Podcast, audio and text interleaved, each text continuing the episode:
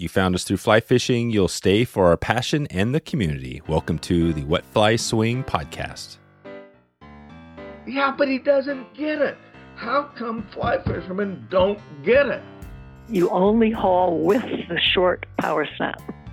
Look for where people walk and the insides of bends and, and hunt those. The roof blew off and the interior walls got sucked out. And the trees are just coming up. And I mean, he's clearly not going to clear the trees. It is not a fly fishing story. It's a story about me trying to understand my brother through fly fishing. Welcome to the Wet Fly Swing Fly Fishing Show, where you discover tips, tricks, and tools from the leading names in fly fishing today. Before we get rolling here today, let's hear from our sponsor. Bear Vault has the perfect solution to keep your provisions secure while heading into the backcountry this season. Bear Vault builds a rugged polycarbonate locking canister that keeps bears and other wild animals away from your food. Proper food storage is one key to an epic trip in the backcountry. Please head over to wetflyswing.com slash bear vault to check out this must-have solution for the outdoors now. You support this podcast and your safety this season by clicking through that link right now. We've been waiting for you. Follow our guests, follow us on Instagram, and share this episode and the love if you enjoy this podcast. And we are live in three, two, one. How you guys doing? Doing good. Thanks for having us again. Yeah, this is going to be another fun one, and maybe we can get this straight right at the front, uh, the start, so we know. So, Jason, was that you that uh, you, you just talked there? Yes, it was. All right, and Justin, you out there too? I'm here. All right. Well, we're gonna we're gonna jump back into this. It's been I looked at it. Uh, April 2021 is when the last episode we did went you know published is was out there. So I think we recorded a little bit before that. Right now, as we're speaking, it's September 23. So what's been going on in the last you know two and a half years with you guys with Yakoda? Give us a little update, and then we'll we'll jump into some of the the stuff you guys have going with products.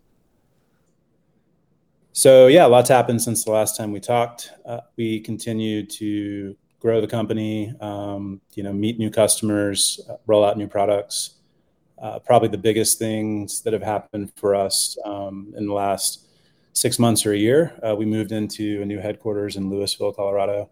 So we started the company in Boulder, Colorado, um, in 2017, and about this time last year, we moved into a new space in Louisville where we kind of have everything under the same roof uh, for, the, for the first time so that's our our office space where we work every day, uh, the place where we store our inventory and fulfill our orders, and then we do have a, a, small retail space where our customers can come in and shop. Local people can pick up orders, and it's also a great opportunity for fly shop owners and other retailers to come in and see all of our products in one place.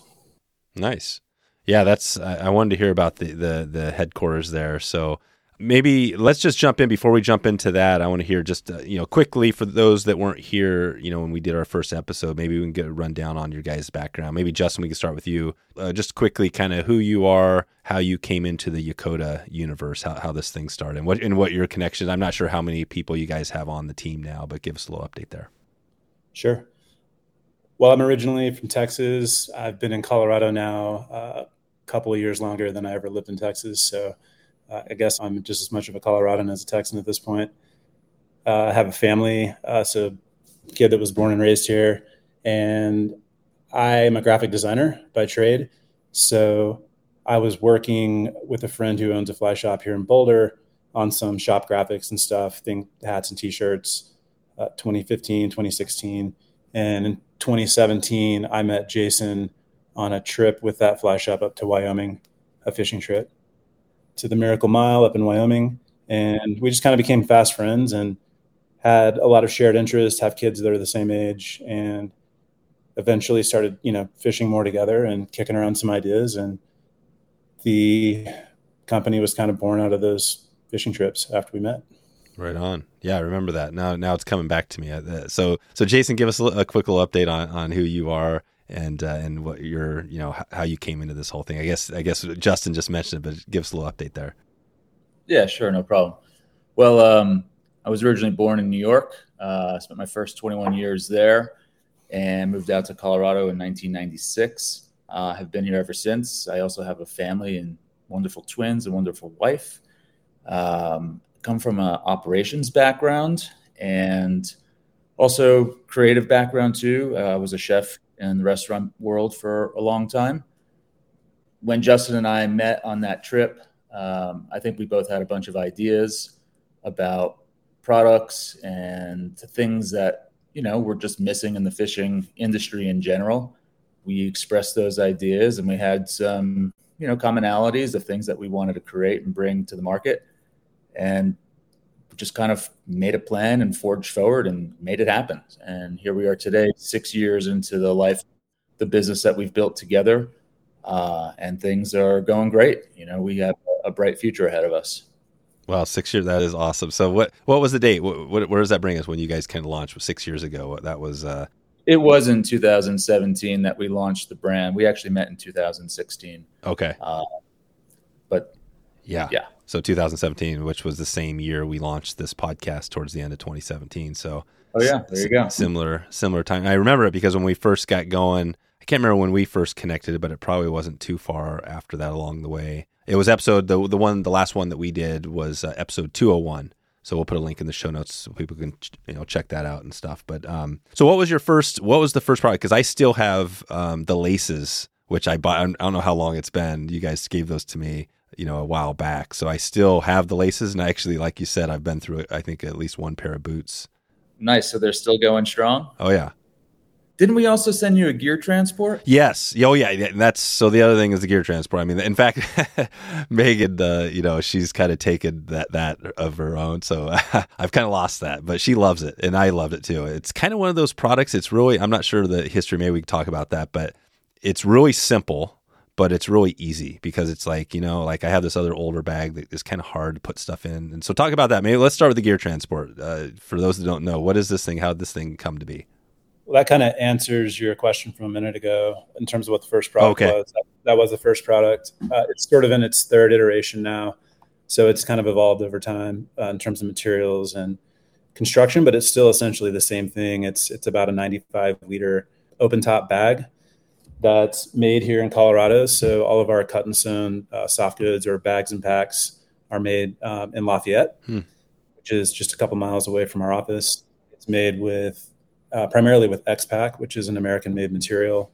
It's made on the East Coast. It's used uh, originally used for yacht sails for competitive yacht racing. So it's a super burly four-ply waterproof material that has become popular in sort of the lightweight backpacking community and, and kind of the DIY people that make their own ultralight packs and stuff. But you'll see a lot of other outdoor brands uh, that use X-Pac as well because it's a fantastic material. So the original bag was not made with that material. The original bag was made with some actually really nice Japanese made four ply wader material that we found uh, one roll of through a friend who uh, was sourcing materials for us. And, you know, neither Jason or I come from a product background or product design background. So that uh, original product, even though it, it served the purpose and, and was a really likable product, it you know, it had some flaws. It had some things that, that definitely needed to be improved. And so these most recent two iterations on the bag, uh, one of which just happened recently, have just the first one was a major update to the materials and the whole construction of the bag. Really, the only thing that stayed the same was the size of the bag, and then uh, and the fact that it comes with a changing pad for your waders, And then the you know the most recent bag has a drop pocket added and um, a rod tube holder added to the outside. And oh, so nice. that's kind of our kind of our mo or, or our philosophy about product design. We're not in the business of constantly reinventing uh, this bag and calling it something different and trying to launch a new version of it. We see this as sort of something that's core to our product lineup from now on. And when we find opportunities to make small improvements to it, we will. But it's you know fundamentally not really going to change. So that was the original product, and then a lot of products have been born out of that um, using the same kind of material story and the same, just like you said, kind of simple functional approach to making gear. And so if you come in and that's your first product, there are other products for you um, to consider that are made the same way, made with the same materials. You can match the colors or not. If you come in and buy, you know, something on the other end of the spectrum, like like our wallet, the utility wallet, which is really a simple little pouch for organizing leaders and, and tippet and stuff you know that might be the first thing you buy, and and and you might realize that you really appreciate the way it's made, the construction, the materials, and, and maybe eventually end up buying the gear transport. So there's all sorts of different you know avenues for people to try and test the products before they make a big commitment because you know this stuff's made in the states it's made really well. It's not inexpensive um, but it does come with a lifetime guarantee and if it breaks we'll fix it or we'll give you a new one. So. right.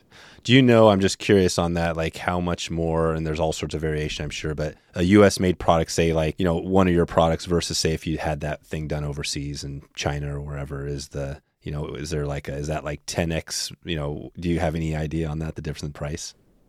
It's probably not 10x and i think what happens is you know the retail price might not if someone else were doing it overseas the retail price might not be that much different uh, their cost might be significantly less so their you know profit margin might be might be a lot higher yeah uh, you know that's it anytime you're building a business like this you have to kind of understand those basic economics so that you can you know stay in business and so we've got that factored into our pricing but you know, it's always going to come with some premium, but it's going to also come with a level of craftsmanship and quality. I think that's worth the extra price. So, mm-hmm.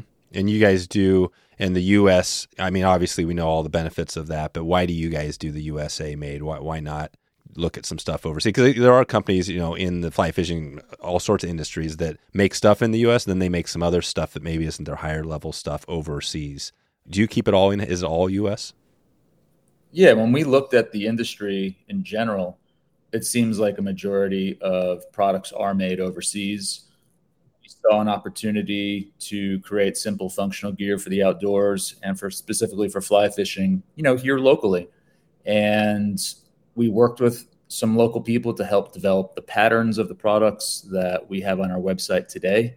And it became uh, really evident that we were on the right track when COVID hit you know, many people, many companies in the industry had product that was stuck offshore, oh, right? Containers, and our business continued to truck along just fine because we were having things sewn, you know, five miles from our office. So that moment there that we all lived through was it brought everything together. We knew we were doing everything the right way. So stitching locally keeps, you know, money in our local area. It supports local craftsmen and it's a great story and we feel great about doing it. We've built some incredible relationships with our local manufacturers and it's fun to go over there and see things that they're working on. I think it's also from a product quality standpoint, you know, pretty imperative and important that we can go over at any point and make sure everything's being sewn properly as well. I mean, they've got their stuff down at this point, but the fact that we can drive five minutes over and, and check how things are going is pretty awesome. Yep. Wow. Okay. Yeah, and that's it. So obviously, and there's all sorts of benefits to doing it. Yeah, I think that some of those benefits, you know, the material that we use for our products is VX21, which is a carbon neutral material. Mm. And also stitching it locally certainly cuts down on carbon emissions. So there's definitely a holistic approach to the product creation in itself, which I think in the long run is burning less fossil fuels. And I, I know everyone's conscious of that. Yeah, that's right. Yeah, we've done quite a number of conservation episodes, and we have more coming. In fact, our our 500th episode is coming up here soon, and uh, and I had this big. I, I don't want to uh, blow the surprise, but you know, it's conservation week for us. I mean, I, I try to celebrate every hundred episodes, and I'm, this is our focus, and we have somebody coming on to talk about the removal of the Klamath River, uh, the dams, uh, these huge dams, kind of in California but for us and a lot of people right this the conservation stuff the climate change it's really it's it's on top of everybody's mind you know what i mean? So i think every and that's what she said in that episode was like every little thing because it's overwhelming sometimes you feel like the world's going you know collapsing. But you realize it's the small little things like what you guys are talking about you know that make a difference. Is that kind of how you feel about you know conservation and the environment? Definitely I think uh, when people come into the shop and we have an opportunity to meet someone new that hadn't heard of us, because there's a few other retailers uh, where our business is based, I joke around and say, you know, like our gear is as farm to table as it gets, considering you know it's done locally, and people typically get a good chuckle out of that. Yeah. But it's true. I mean, the fact that things are sewn so close to our headquarters is pretty incredible. But overall, you know, I think we're doing some doing things right. You know, we get high yields out of all the material that we buy.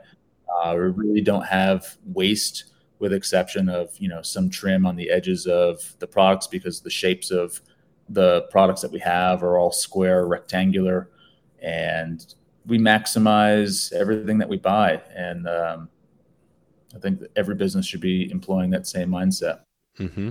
Perfect. And you mentioned, head- yeah, go ahead. Sorry, David. Answer your, your question specifically. Yeah. I mean, there are certain products that aren't made in the United States. Unfortunately, there are things that are almost impossible to get manufactured here these days. Uh, so when, when we're talking about the American-made, you know, story with Yakoda, it's our gear, which is certainly our kind of flagship category of products, and it's it's the thing that needs, you know, uh, we that we we want all of our products to, to have a very high quality of standard or standard of quality, but uh, these products in particular, it's really important to us that they're very well made and made with this, you know, kind of as tight of a loop as possible, like Jason mentioned.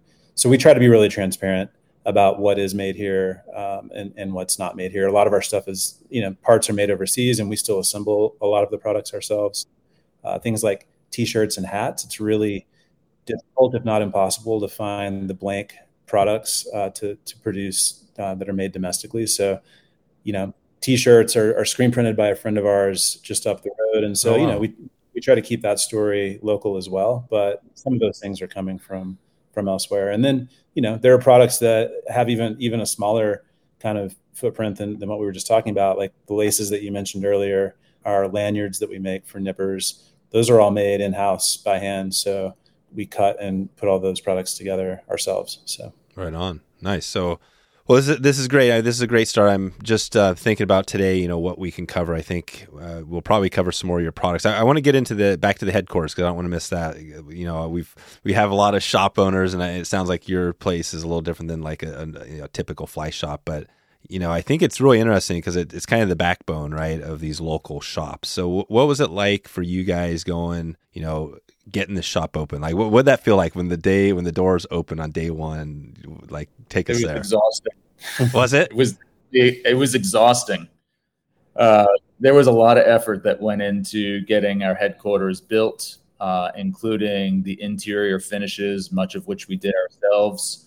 And sure, it was it's been the glue for our business to bring all aspects of our operation under one roof. But it also took a year and a half for us to get the keys to that space. So there was a lot of planning that was involved. And you know, when we ultimately were able to move in, then the real work began of moving our operation from one base to another and consolidating everything and then figuring out, you know, how to create a proper retail space for people to come in, for them to see our product line, for shops to be able to come in to uh, see how we merchandise things and also see our full lineup as well. In addition to creating an open work environment for Justin and I and our other guys, to having a fulfillment area and then an area for storage where a majority of our backstock is kept. Uh, it's been a lot. Yeah, and you guys actually maybe describe it because I think maybe it is more. I mean, I think maybe it is more of a fly shop than I was picturing in my mind. But, but when you walk in the door, and well, let's first let's set up. So if somebody's coming through Colorado or they're in the area, where would they go? What part of uh, the town is this in? So we're in Louisville, Colorado, which is about six miles east of Boulder, which is, you know, 15, 20 miles northwest of Denver. So it's an easy place to get to. We have customers that come from from all over the front range of Colorado, which is essentially everything, you know, east of the mountains. We have a lot of people that stop in when they're when they're down the hill, so to speak, from the mountains as well. So it's an easy place to get to. It's in a, a town that's kind of uh, changed a lot over the last 10 or 15 years. Louisville has a really a really neat downtown, um, good restaurants, and it's, it's a cool place to hang out. So there are a lot of people that um, that spend time there. And you know, Jason mentioned that it took a long time to get access to the space. We're in a basically a, a rehabilitated auto body kind of complex. This place uh, used to be called Fordyce Auto, and they did everything from oil changes to paint and body. Uh, it, it literally was a, a bay of about eight or ten large garage doors. You know that that space that's been completely uh, rezoned and, and converted into uh, retail space. So Oh, that's amazing. We, you know, when we first saw this, this it was literally a, a shell of what it is now. That it was nasty. There were, uh, you know, there had been giant lifts and stuff. So that there were there were really interesting things about uh, the way the space had been built out and stuff. So kind of had to really imagine what it could be, and I'd say it's kind of exceeded our expectations originally in terms of what it's what it's been able to become for us. It's you know a place to work. It's a place to meet customers. It's a place to do business with fly shops, and you know uh, have a small crew of people that come in and work every day. And Jason and I you know take a lot of pride in creating a a really fun, positive, laid back work environment. Um, and we've been really lucky to find people who appreciate that and who come in and work hard every day. So it's been really great. And uh, we get a fair amount of uh, people coming who know who we are and maybe drive by every day or have driven by a few times and see our name on the road and eventually stop in. We get a decent amount of just kind of people floating in from the other businesses that are next door. And it's just a really great opportunity to, to stop what you're doing. You know, the, the doorbell rings and we kind of take turns uh, greeting customers and talking to people. And depending on what somebody wants to talk about, we might grab one of the other guys that, you know, maybe is more knowledgeable about certain lake that someone's going to or something and wants to buy flies for. But it's just a it's a really great. Uh, I look forward to that part of my day every day, um, meeting new people, meeting people that have you know maybe purchased from us before, or maybe it's their first time ever hearing about us, and it just lets us learn a lot about who our customers are and why they're interested in what we're doing and, and what we can do to kind of you know make products and create a service that's uh, something that they that they want to be a part of. You know. Right on, right on, and um, I'll have a question for you at the end about a good place to eat if if we're in town. I'll I'll pick your brain on that. But it looks like uh, so is uh, Snarf Sandwiches. Have you guys uh, stopped by that? Is that a good sandwich shop? Yeah, that's a classic Boulder spot. okay. Been around since I lived since before I think since before either of us moved here, and they just opened that uh, coincidentally a couple months after we got settled in. So oh, there you go there are definitely snarf sandwiches being ordered multiple times a week. Nice, you got that's good stuff. Okay, and and so now, and I don't know, like I mean, Colorado's known for you know I don't know if it has per capita more fly shops and all that than any other place, but are there a number of fly shops around? I'm guessing in up in Boulder and stuff, but is are there other shops near you guys, or what's that look like? There are. We're not right on top of anyone else. Yeah. It's funny. A lot of people end up coming in because they Google fly shop in Louisville, Colorado, and we're the only um, only thing that shows up on Google technically is true. Um, but we uh, try to send people over to James at Arbor Anglers. It's a great shop in Lafayette, okay. a few miles away. Um, you know, people come in from Boulder and typically are going to be customers of Rocky Mountain Anglers, which is the fly shop Jason and I met through, or Front Range Anglers, which is another great shop in Boulder. So, yeah, yeah I mean, obviously out here there is probably is a higher percentage or higher, higher per capita um, number of fly shops than most places, but it's pretty evenly distributed and spread out across the Front Range. And so, you know, that's a big part of our, our objective as a business is is to support fly shops and not step on their toes. And so, we'd much rather somebody come in and maybe check out a product and go buy it from James over at Arbor Anglers or, or go back into Boulder and buy it from Randy at Rocky Mountain Anglers to support the local fly shops. And if that person ends up being, you know, a long-term customer, they're going to eventually um, end up coming back in or whatever. So we're not too worried about that and we want to see those guys be successful. Obviously, um, it's a really important part of the community, and um, so not trying to compete with those guys. We're not selling waders and rods and reels and uh, all that kind of stuff. Gotcha. Yeah, yeah, right, right. Okay, and and are you guys, if somebody stops by, is is are one of you guys usually in there, or do you have other people usually man in the shop? Yeah, we're in there every day. Oh, nice. Uh, we have staff in every day as well. Um, there's currently eight of us in the space, not all at once. Uh, but tonight we will be because we're having a one year anniversary party. That's right. Yeah. That's right. Yeah, so it's been, yeah, one year already. So you guys launched in one year. And have you learned some stuff? I mean, what is the, I mean, you're the retail shop. Like, just give us that and then we'll jump into some of your other product stuff. But has it, anything surprised you guys about being where you are or just having the retail shop? Yeah. Every day is, enlightening. It's a surprise. You know, you never know who's going to walk through the door. Uh, we've met some really incredible people that have been super helpful for us in developing other products, actually, uh, that have just come in through the doors. And we've also met a lot of our customers and developed some really great relationships with them. So that's been really meaningful. Uh, and that, I think that's a part of the business that I've enjoyed a lot is getting to meet people that have supported us and be able to you know meet them face to face, shake their hands, get to talk, exchange stories, uh, and plan time out in the water together. Uh, ultimately, you know everyone fishes for to get away from things, and sometimes you meet some folks that you want to spend some time with, and uh, we've met a lot of those fortunately through Yakoda. Perfect. Well, I wanted to touch on. I mean, flies. I, I want to touch on that a little bit because that's I think a big part of what you guys do Um, so maybe just take us there a little bit. What does that look like on is the fly, the selling of the fly is a big part of your business? It seems like, and maybe talk about how that's evolved over the last couple years since we last talked. Sure. Um, I think it's important to note that when Justin and I started Yakoda, we never had any aspirations of having a line of flies. Although mm. I had been tying for a really long time and fishing, uh, I, I, don't know, 15, 20 different patterns pretty consistently uh, over the years. And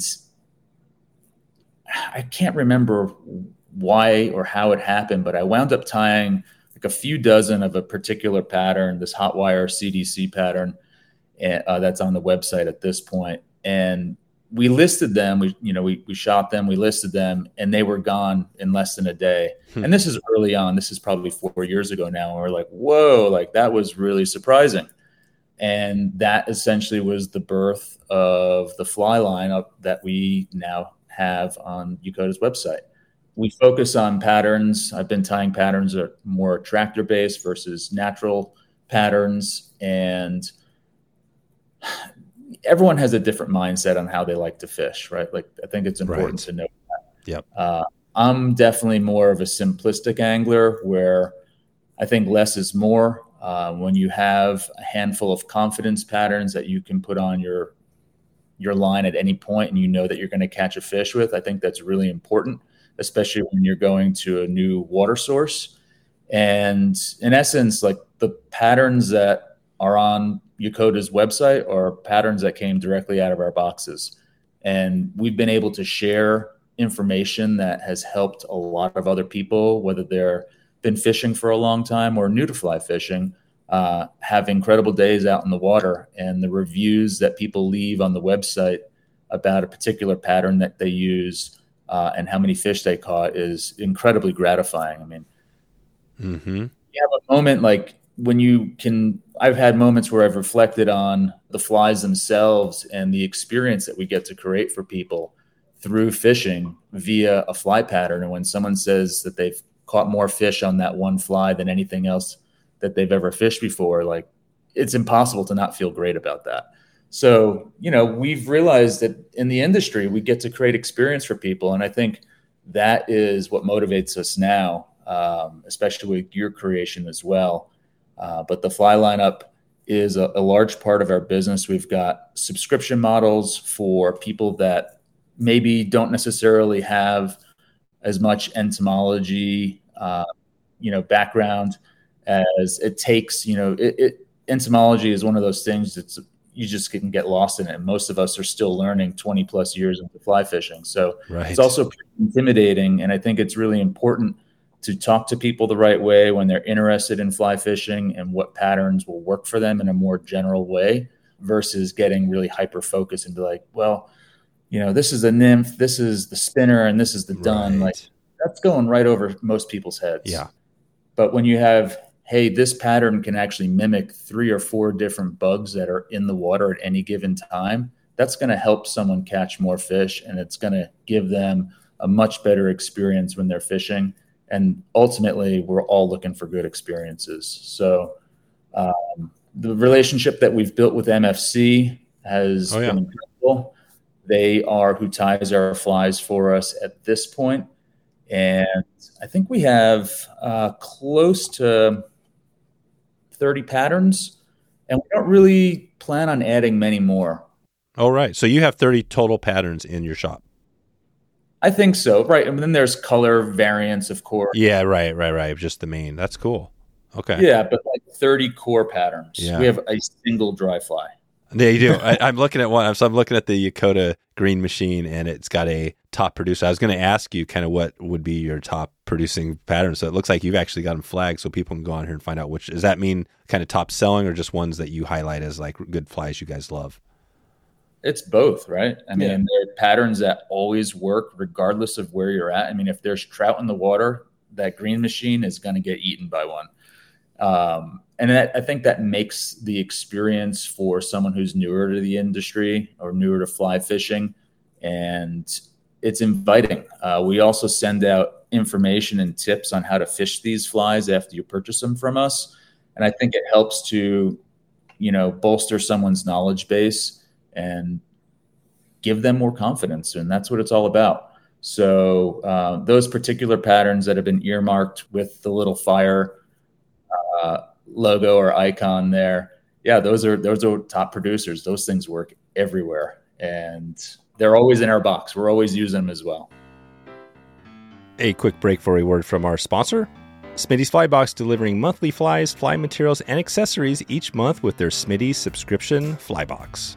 If you need a unique fly selection for a new water you're fishing, or if you want to get started fly tying the easy way, Smitty's has you covered. They will find out where you're fishing and supply you with a custom fly assortment. And Smitty's has been producing high quality flies and materials for over 30 years, and you may not realize it, but Smitty's is connected to Round Rocks, who is the sole supporter to Sportsman's Warehouse and has tied and supplied millions of flies over the years.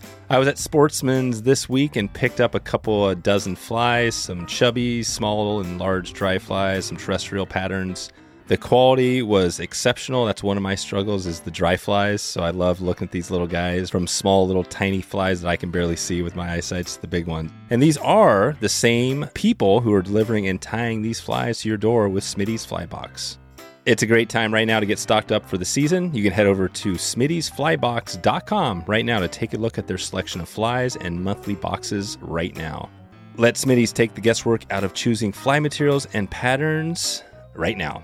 This is also an easy way to support this podcast and a small business who has been producing high quality flies for many years. Check them out right now. That's Smitty's, S M I T T Y S, smittysflybox.com. Okay, back to the show. Nice. Yeah, and the purple rain. I, I, think we talked about that one on the last one through one of your videos up on on the blog as well. So good. So and and talk a little bit about the change and what you. I think you have more of a. Is it more of a membership um, kind of thing with the flies, or how has that changed over the last couple years? Yeah, we started a quarterly, what we call the quarterly uh, fly tin, a few years ago. It's essentially what it sounds like. It's a product that ships once every three months. Uh, you, you, used to get a, one of our small fly tins every quarter, and we had some people that have been subscribers for you know going on two or three years at that point, and we started to get a lot of feedback like, "Hey, I've got I've got ten of these little fly boxes now. I don't really know what to do with all of them." So uh, that was part of the transition. We transitioned the quarterly product into something where you actually get one of our bigger. Uh, we call it the Slim Tin. It's a larger fly box. You know, it'll hold uh, it'll hold about hundred of our flies, uh, nymphs and, and small dry flies. So you get one of those when you sign up. You get 20 flies uh, every quarter, including with that initial order and the fly tin. So you're getting 20 bugs that are some combination of Yakoda flies and stuff that we've picked from the MFC catalog to be kind of appropriate for the season.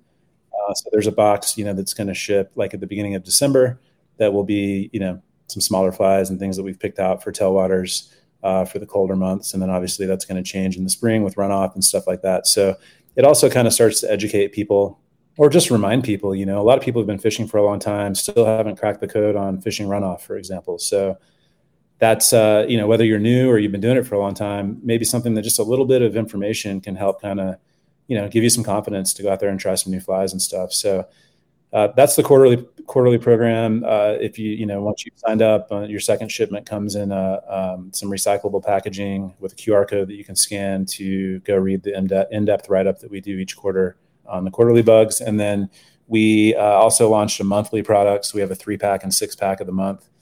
Those are going to be flies exclusively from our lineup of Yakoda flies that, again, we pick for the season, or, the, or more specifically, you know, it could, it could, even be down to the month, right, at that point. So uh, the idea there is that you're either, you know, you're either kind of filling up your fly box over time, you're kind of backfilling with some of our flies if you're fishing a lot and using a lot of our flies. Uh, you're not, you know, you're building up a little inventory of those and you know it's a it's a more approachable product for some people because it's a monthly subscription instead of something you have to wait every three months for you know a little bit of a different price point as well but yeah. uh, part of when we when we launched those two new products the monthly products we kind of uh, reconfigured everything to be more of kind of a membership in, in the fly club so in addition to the flies and the content that you receive, uh, you get a discount code that's good on the website year round. Hmm. You get access to some products that are, you know, Yakoda Fly Club products that aren't available to um, to everyone. And then we kind of have, you know, we have aspirations and ideas for how we might eventually offer people the opportunity to uh,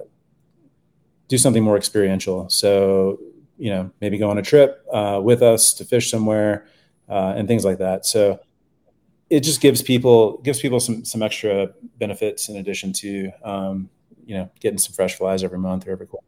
Yeah, that's a good idea. Kind of like a, almost like a VIP sort of opportunity. People that want to just well really and c- connect with you guys more. I think it sounds like that's what. Right? Yeah, to the point where I mean, there's customers that we text with about flies and and where we're fishing them and how we're fishing. You know what I mean? So it's it's kind of that. Uh, hopefully, that level of uh, of communication and dialogue with people, and you know, that's that's true for any customer that wants to talk. Uh, the phone rings a lot at the shop, and it's just people calling to ask a question or or you know check in on a new product or something. So right on, nice.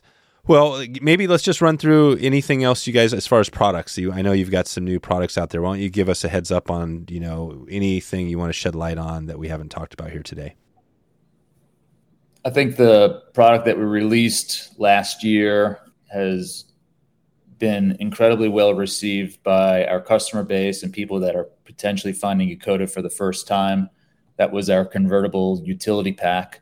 Uh, it's a really ultra versatile pack that can be used on your body a handful of different ways, and then it can also be used off of your body, attached uh, to a you know a seat in a boat if you have a raft or a drift boat for a captain. Uh, it's also a way to organize and stage your gear because it integrates with our gear transport. And I think that's one thing that's really unique about our product lineup is that we have a modular system that really aids in creating a more organized and efficient way to fish. And it saves people a lot of time if they buy into the concept of when time wise, you know, you just don't have to scramble to find all your stuff when you go fishing. You know, the bag should be inside of your gear transport, then taken out and put on your body or however you're going to fish it. But it's a very simple design. It has a belt that is not affixed to the pack. So if you're wearing it as a hip pack, you can actually grab the pack and slide it around your body to your stomach area where you can open it up and easily see everything in there and get whatever you need. So, you know, more like a traditional waterproof pack that you have to unclip the belt and then swing it around if you're using the shoulder strap. It kind of eliminates that experience. Um, but I think the thing that's important to note with our gear is that one of the things that is important to us is that our products can be used for a handful of different things, and it doesn't necessarily all need to be used for fishing. The designs are utilitarian, so that convertible utility pack that we use for fishing one day or later in the afternoon could be emptied out and used, you know, on a hike in town or taken to a concert we don't really pigeonhole people into telling exactly how they have to use a product. The material X-Pac that we use, the VX21, is a waterproof material. However, once it is stitched, obviously there's perforation points on it. So, you know, if, if you submerge the pack for a period of time, it's going to take on some water. That's inevitable. But I think any waterproof pack, it's almost impossible to close the zipper and you experience the same thing. And I know. Yeah. We've all been there. We've all taken a swim before. That's the problem with well, in the past, the waterproof, those fully waterproof bags, is that yeah, the zippers are just not kind of they've been annoying, and I think that that's one of the things, right? These and and I haven't had this pack, but I'm just looking at it, and I I do notice there's there's a uh, is that a beer holder in, in the photo I'm looking at, or is there a beer holder on it, or is that like uh, something you guys you must have a beer holder in your lineup, some type of thing? Is that true? I'm not sure which photo you're looking at, but you can use the our, our utility pouch, uh, which is designed to kind of hold a handful of our fly tins or a fly tin in a, in a utility wallet. So again, like Jason mentioned, everything's kind of modular and meant to kind of, kind of nest or stack together. Uh, but the utility pouch it does have a, a secondary or pr- I guess primary purpose uh, for holding a beer, and and you can flip one of those to the outside of your convertible utility pack and kind of mix and match the products uh, depending on what you're up to. So perfect. Okay, good. So, and that's it. And then just remind us on this this utility pack we're talking about. Is it a Cav? Is it more like a hip pack, or is, is that the the idea that it uh, doesn't have like the shoulder strap on it, or does it? It does have a shoulder strap. It's removable. The belt is also easily removable. Um, like Jason said, it kind of it's a pass through belt, so it it serves that purpose of allowing you to kind of move it around on your hip without having to wrench the entire belt around. But it also makes it really easy to remove the belt if you just want to use the crossbar Oh, right. So that's the cool thing, right? Instead of having to like rotate the whole belt on your thing, you, the belt stays the same. You just rotate the pack. Right. And then, uh, you know, I think the primary primary way people are using it is probably as a hip pack with the waist belt and the over the shoulder strap. But uh, we've shown how it can be used as a chest pack. Uh, so you can raise it up and sort of use it on the front of your body. We've shown how it can be used as a sling pack, and then you can, you can actually remove the straps and clip it directly to your waders in the front and use it as sort of a, a chest caddy that way. Um, you could, you know, attach it to your wading belt if you wanted to. I guess it'd be more like a hip pack at that point. And then other uses off the body, like uh, attaching inside the gear transport for a little bit more compartmentalized organization, or you know, on the boat, or however you might might find a way to use it. I've been using it um, without any of the straps actually this year, primarily on our high country trips to you know catch cutthroat or brook trout. Uh, I took all the straps off and used there's some carabiner attachment points on the back side of the pack, and I'll clip it to the front of my backpack. When I get to the destination, I take those same carabiners, remove the pack, and then on the shoulder straps of my backpack, there's attachment points there, and I can just put it right, you know, square on the center of my chest, and it's like such a nice system. And it's I think most importantly, it's really quick and easy to make these changes and it's just very very user friendly that pack is also a perfect vessel for all of our core uh, fly holders those being our slim tins or our streamer stash uh, that external pocket on the front that has a velcro enclosure is is fantastic for storing your floatant. So there's a lot of smart intuitive features that make it easy to use the product opposed to you know other things that are a little bit more challenging to find exactly where things are at. Like there's a lot of nice compartmental storage inside of it where a lot of the more traditional waterproof packs tend to just be a large vessel where everything resides within with little organization. I think that the dividers in there and the individual pockets for things to have a very specific place really help make finding something a lot easier when you need something quick. Yep. Perfect. Perfect. Yeah. And so this isn't necessarily, you know, you've got a lot of different packs. I mean, you know, from like the old school vest to like the slings, which are kind of popular out there, but uh, you know, there's some disadvantages of that as well. This is just my like your everything you guys do is kind of interchangeable. Sounds like, and you kind of try to mix it up. And like you said, you could take it to a, a concert if you wanted to, and nobody would be like, "Oh, what's that weird thing you're wearing?" It, it looked like a you know what do you oh, call, yeah. what do you call that? Is that a man? What is that called when you, you're at a concert with this thing? The man purse? The merce. yeah. Yeah. But I think the important thing is that people should be able to choose how they use something. And a lot of the industry has groomed people on telling them exactly how they should use something. Um, the gear transport's a really good example of that. Like, sure, we designed it for fly fishing because in Colorado we've got uh, weather that can change relatively quickly on you. So it's important to bring your puffies and your rain jacket and extra layers in addition to your boots and waders and your snacks and food and your pack that you're going to bring. And, and the gear transport carries all that and then some more on top of it. But you know, the same person might use that bag for skiing and snowboarding. Right. And when you're getting your gear on in uh, a parking lot that's covered in mud or snow or ice, like that changing pad is a really fantastic uh, simple accessory that helps keep your feet clean. Uh, and then, you know, of course, it's an open design that's intentional, mostly so that when people are fishing after a long day, you know, typically people are going to drive a couple hours to a water source and they get home. Not everyone's going to remember to take their bag out of the car to let their gear breathe. Yeah. And that open design allows for the gear to oh, breathe right. and not you know wake up in the morning with your stuff all funky and, and moldy and stuff so there's a lot of intention in everything that we do Today's episode is sponsored by Eastern Idaho's Yellowstone Teton Territory, Idaho's most renowned zone for fly fishing, from the Henry's Fork to the South Fork of the Snake and all the high alpine lakes and streams in between.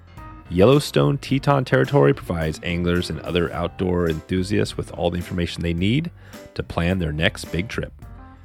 You can visit wetflyswing.com slash Teton right now to get the full list of outfitters, lodges, fly shops, and all kinds of inspiration to get you started on your next trip to eastern Idaho. That's Teton, T E T O N, wetflyswing.com slash Teton. That is a good point. Yeah, as opposed, yeah, if you left in a, like a dry, a dry waterproof bag, that would not be good, or even a sealed up in another bag. So that's that's it. So yeah, you can just throw it in the back, and if you did forget about it, sit there and kind of dry on its own. Um, yeah. So I want I want to talk about a couple th- more things before we get out. So the artwork, and that was one, and then the um, and then just like your home water, we haven't really talked about that today. Maybe maybe let's start with the fishing. Do you guys have? I mean, you're in Colorado, which is you know obviously there's a lot of good streams there.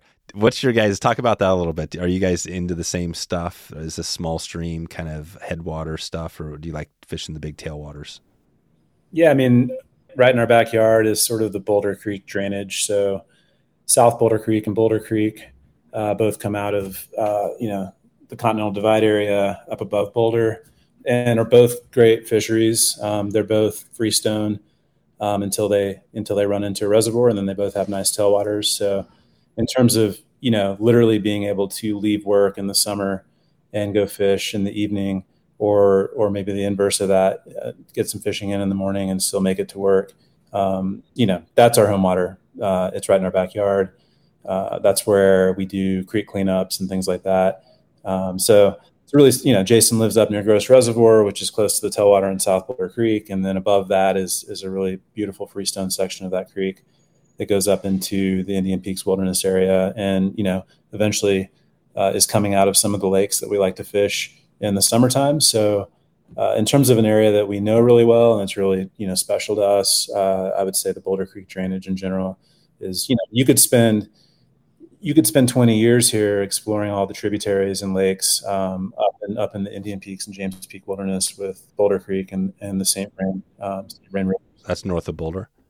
It's all sort of west, you know, flowing flowing down from the divide and into Boulder, just kind of on the edge of the, the Front Range and the foothills. So that stuff's right in our backyard. Uh, we can be on South Boulder Creek. It comes right through town. It's you know five minutes from the office. Still, it used to be it used to be a minute from the office. So uh, we spend a lot of time there. But uh, you know, Colorado's Colorado's an incredible place to to fly fish. So you know, we get out quite a bit. There's a few places we don't talk about as much as others. There's also places that everyone likes to go for good reason, and we hit all those as well. We try to spend uh, you know week or two a year up in Wyoming uh, there's obviously some incredible water up there. And then I think, you know, if we were to really sit here and reflect on it, we'd probably uh, realize that we should branch out a little more. You know, you, you end up having the spots that that you love going to because you've been there this time of year for the last seven, eight, ten years, and you kind of know what to expect, and you know your way around, and you know where to cross, and you know which spots to pass up and which spots to stop at. But there's nothing better than um, a new location too. You know, yeah. So we could certainly get out more. And like if you're willing to drive, you know, uh, two to three hours, you're you're in those kind of home spots. If you're willing to drive four, five, six hours from here, you can be, you know, you can be in a different state um, and doing some. So yeah, yeah, that's right. Yeah, you guys, what would be the state? Where would you guys go if you had to pick? Head out of Colorado. Which state are you going to? We go north. Yeah, we should go further north. You know. Yeah. Yeah. Uh, we should get further up into Wyoming. There's some incredible water up, you know, in the Bighorn Mountains, and right. Um, honestly gets passed up uh, by people going even further. And then obviously, you know, Montana is the next state from there. Yeah, Montana. Yeah, I guess you don't go east. That's the thing. I mean, the can like just to the east of you guys, right? I mean, it's not just, but I mean, Kansas, right, the middle of the country, which are the it's that line of states that you don't hear much about the fishing in. Do you have you guys ever got into that, like the Kansas, Nebraska, any of that stuff? My wife's from Kansas, so periodically when we go back for family meetups, um, you know, we'll fish for bass there. Yeah. But no, we don't go to Kansas that often or Nebraska. right. The Colorado's got more. We want to go west. We want to go west. We want to go north. Yeah. North, yeah. North and uh, west. South also has some really good fishing opportunities down in New Mexico too. Yeah. Yeah. It's interesting. Yeah. I've, there's so many places I always look at this thing, right? Think like, okay, where are we heading next? And there's just so many, it's hard sometimes to choose. But yeah, Wyoming is amazing and Montana. Colorado is a massive state. Like it's incredibly big. And since the Continental Divide runs through it, uh, there is endless runoff opportunities, which of course are a majority of the freestones, which some of those eventually, you know, further down the line get dammed up and then they become a tailwater. Uh, there is just so much water here, which is why there are so many fly shops in Colorado. You had touched on that earlier, you know, shops are in the area. And my goodness, I have no idea. I feel like there's hundreds of shops in Colorado alone. Yeah. What's the species that you guys are fishing for out in Boulder Creek up there and, you know, wherever? we got uh, in South Boulder Creek. Uh, it's all wild rainbows and wild browns. It's like really gorgeous three weight water. There's sections that are just really untouched and rarely fished. Uh, the fish aren't big, but they are so colorful.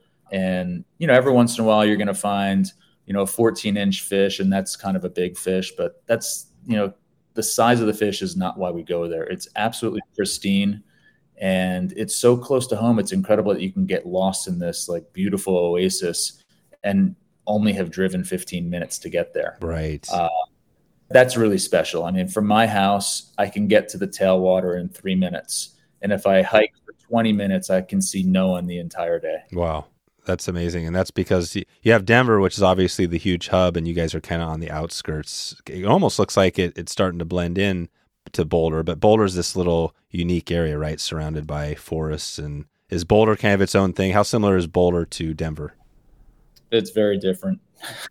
there's, there's nothing similar. Okay, it's totally different. Yeah. Uh, Boulder is nestled in the foothills, which is where the plains and the mountains originate from. So the foothills is that convergence and uh, there's a lot of you know outdoor activity here. Some of the world's greatest athletes reside in boulder because of its altitude and their ability to train at higher altitude and then compete in lower altitude events where they have a physiological advantage because they train their bodies to you know uh, perform at lower oxygen levels uh, you know there's rock climbing mountain biking running uh, and then there's all these incredible creeks and rivers as well. Amazing. Well, I guess uh, yeah. Before we take it out of here, I'm going to do a quick little uh, our quick uh, rapid fire round here in a bit. But uh, anything else you guys want to shed? I mean, I I think there's a few other products you have going, but uh, any before we just move on, do you want to jump into anything else here? I think we wanted to talk about the nippers you had asked about earlier on. Yeah.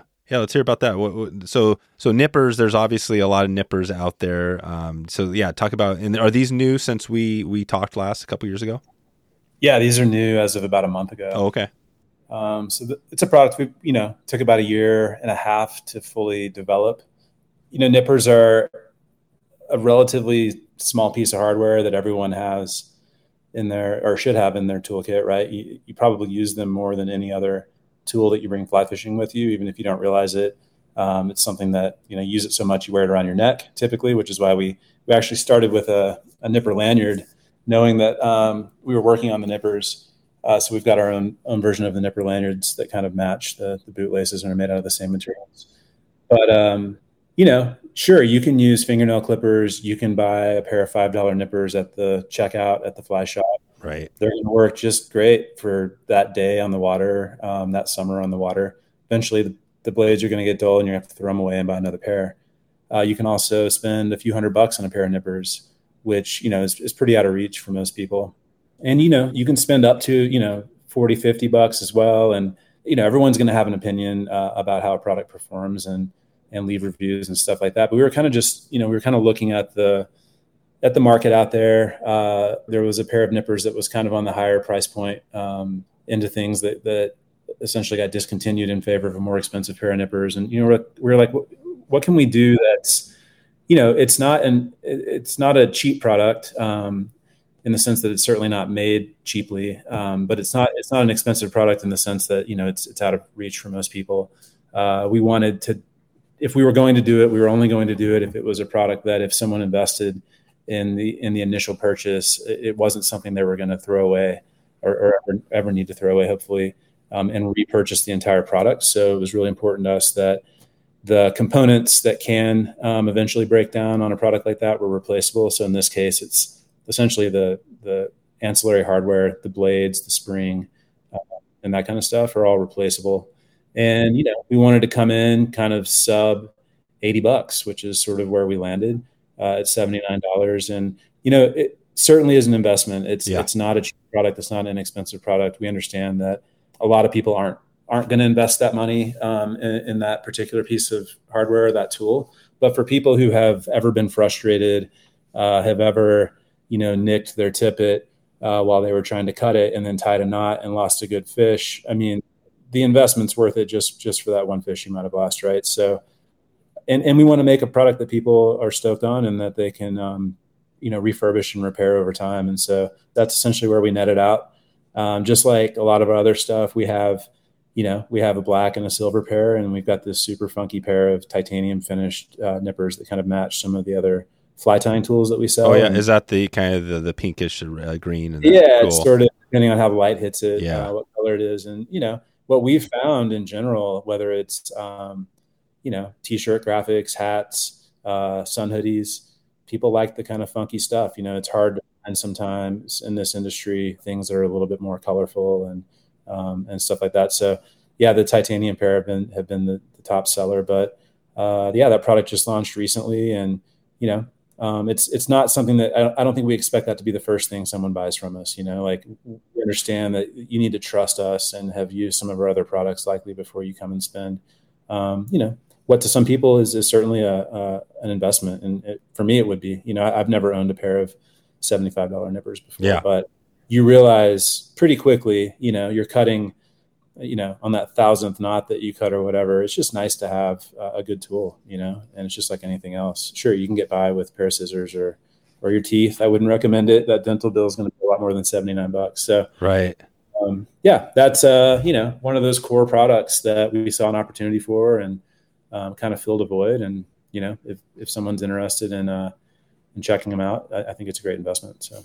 Perfect. Okay. Well, let's take it out here with our, our rapid fire round where we've been doing the uh, the conservation shout out. So um, I've been starting this off with a shout out to one of our conservation partners, and today I was going to uh, you know shout uh, Henry's Fork Foundation. We're doing a trip actually. Gosh, it's right around the corner. Uh, end of this month, early next month, we're heading to that area and uh, and so that's a group that we're supporting there. I want to check with you guys to start this off. Do you have? I mean, we talked a little conservation earlier. Do you have a group, maybe a local group, somebody that you want to um, shout out to uh, that maybe we haven't talked about? Yeah, yeah, definitely. Thanks for asking. I mean, one thing that we're really proud to support is one percent for the planet, mm, which yeah. most people who've uh, spent money in the outdoor industry are probably familiar with. It was started by Patagonia as a way to give back um, one um, of sales to an organization or organizations and yeah, I'd love to mention our partners really quickly. Uh, we're a founding partner of Protect Our Rivers, which is a really awesome organization. We work really closely with Sarah over there. Um, they do a ton of activations, creek cleanups, river cleanups, um, and, and are active otherwise in just making sure that people have access to, you know, clean, clear, fresh, cold water for recreation. Um, they work a lot with people in the rafting industry. So there's an interesting kind of crossover there. A lot of people who boat are getting more into fly fishing because they're realizing that they have really, you know, great access to, to great water. And so that's been super fun. Um, we're really proud to be working with Indifly, um, which is an organization that works mostly in indigenous communities around the world to kind of um, help them conserve and protect these really amazing fisheries. Um, sometimes that are still just being discovered, you know, new species that people are um, targeting with a fly rod, and they kind of help build the infrastructure and economy around those fisheries so that people in those communities can uh, make a living, you know, with this resource they have in their backyard and still protect it. So nice. They have a really awesome product up on the Wind River Range in Wyoming. We're, we're excited to get more involved with. That's right. And then uh, we also support backcountry hunters and anglers, which most people are familiar mm-hmm. with. Just making sure that we all have access to public land, which is super important. You know, I think uh, I can't remember the last time if I have ever fished on private water. So you know, public land is, is super important to us. And um, yeah, so we're really proud to be working with all those guys. Perfect. Yeah, those are all huge, and we've talked about I think a little bit of those. Protect uh, was it protect our rivers? Yeah, yeah, protect our rivers. Yeah, that's one that we haven't uh, talked about yet. So I'm glad you threw that out. And the, all the other ones, obviously, yeah, they're huge. Indifly, one percent for the planet. Um, okay, so good. So we got that one covered. Let's go into the music because I always like to throw something either up on Instagram or have some people take this away in the podcast. Who's more, you two, who's more of the music buff? Or are you guys both into music?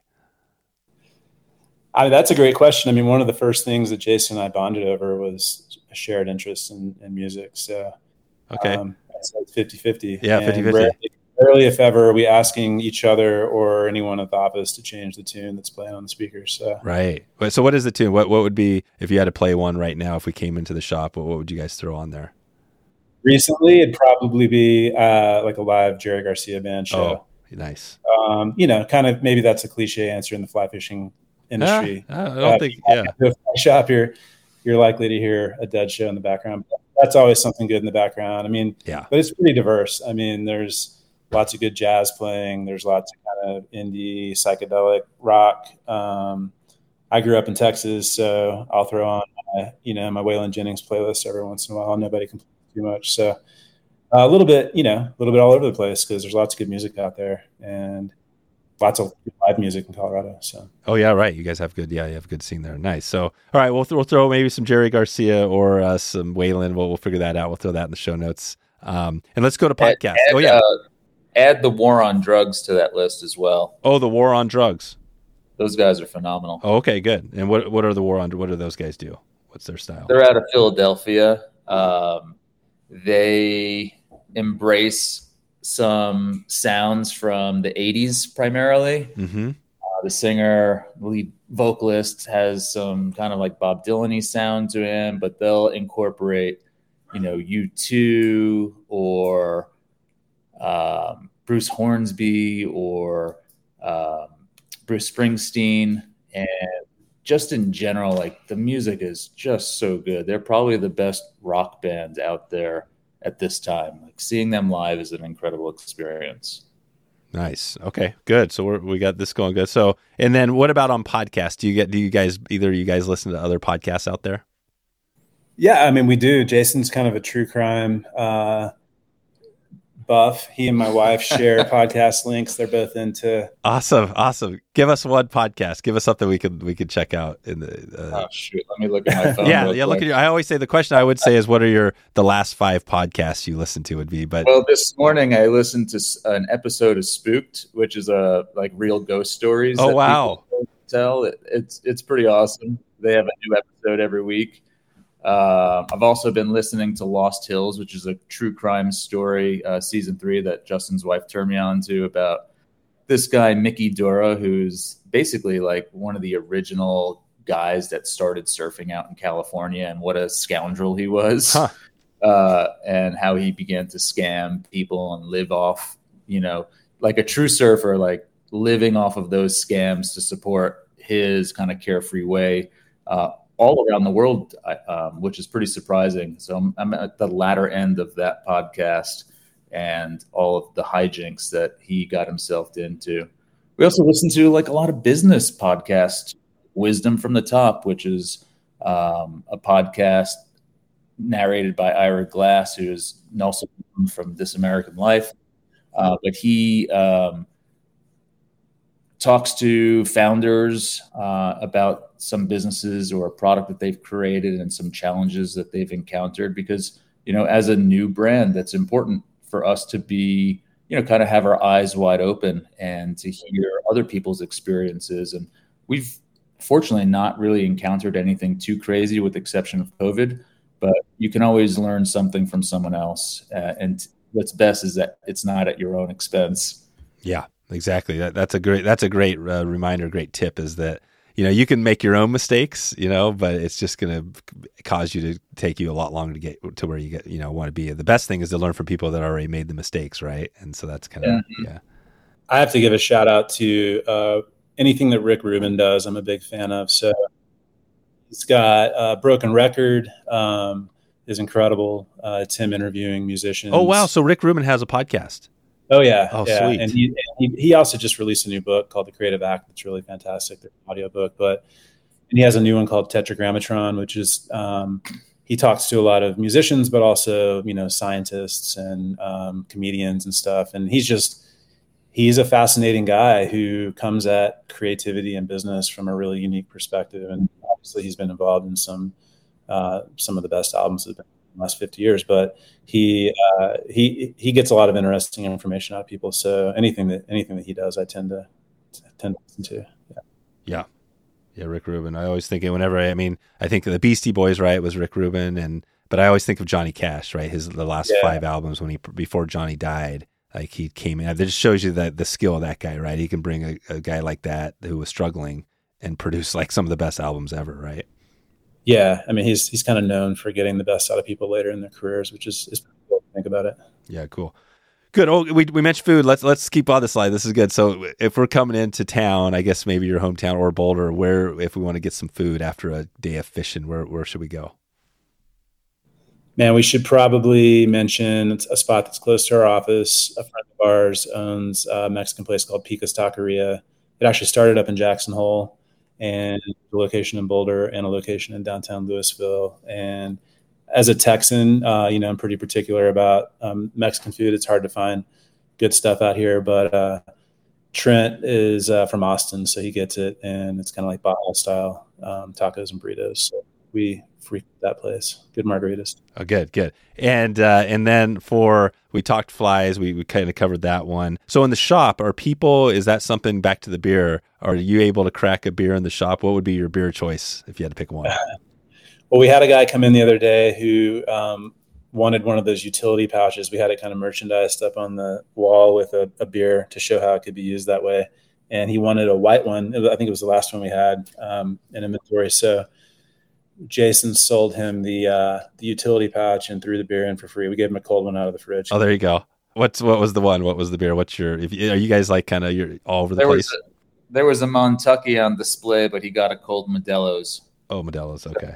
Modelo and and, and liqueurs uh, original are probably our go-to. Okay. You know, like if you're gonna if you're gonna drink a few beers while you're fishing, kind of beer. Um, there's a place up in Summit County that we've popped up at a couple of times over the past few summers called Outer Range Brewing. If mm, you're ever nice. um, on your way from Denver to like Breckenridge or Vail on I-70, Outer Range is worth a stop. It's pretty heavy on the IPAs and stuff, but um, really good beers uh, and, and, really great food, which is you know can be a little bit harder to find up in the mountains, especially when you're traveling and want to stop and get a good meal. So that place is pretty awesome. Perfect, guys. Well, I think we'll, I think we'll leave it there, and uh, and maybe we'll circle back around with you guys to see what's new. You know, maybe next year. Um, I guess YakodaSupply.com is the best place to head out. Uh, any other words of wisdom before we head out here today? It's just fishing. Get out there and have some fun.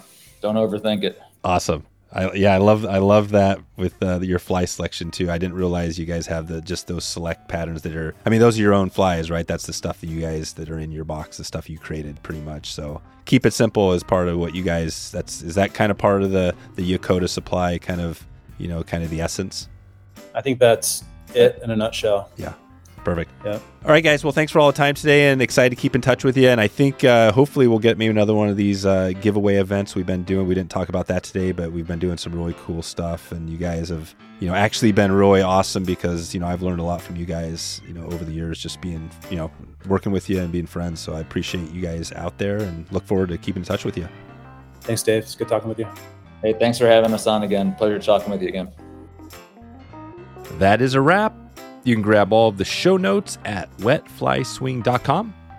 And please follow us on Instagram and share this episode out with someone you love. Please send me an email, dave at wetflyswing.com, if you have any feedback or want us to put together an episode on this podcast for you. Check in anytime. I hope you enjoyed this podcast and would love to meet up with you on the water. We have new fly fishing schools going all year long and all around the country. So if you want to connect, let's do it right now. All right, time to get out of here. I hope you have a great evening. I hope you have a great morning or great afternoon wherever in the world you are. And I appreciate you for stopping by and checking out the show today. We'll talk to you soon. Thanks for listening to the Wet Fly Swing Fly Fishing Show. For notes and links from this episode, visit wetflyswing.com.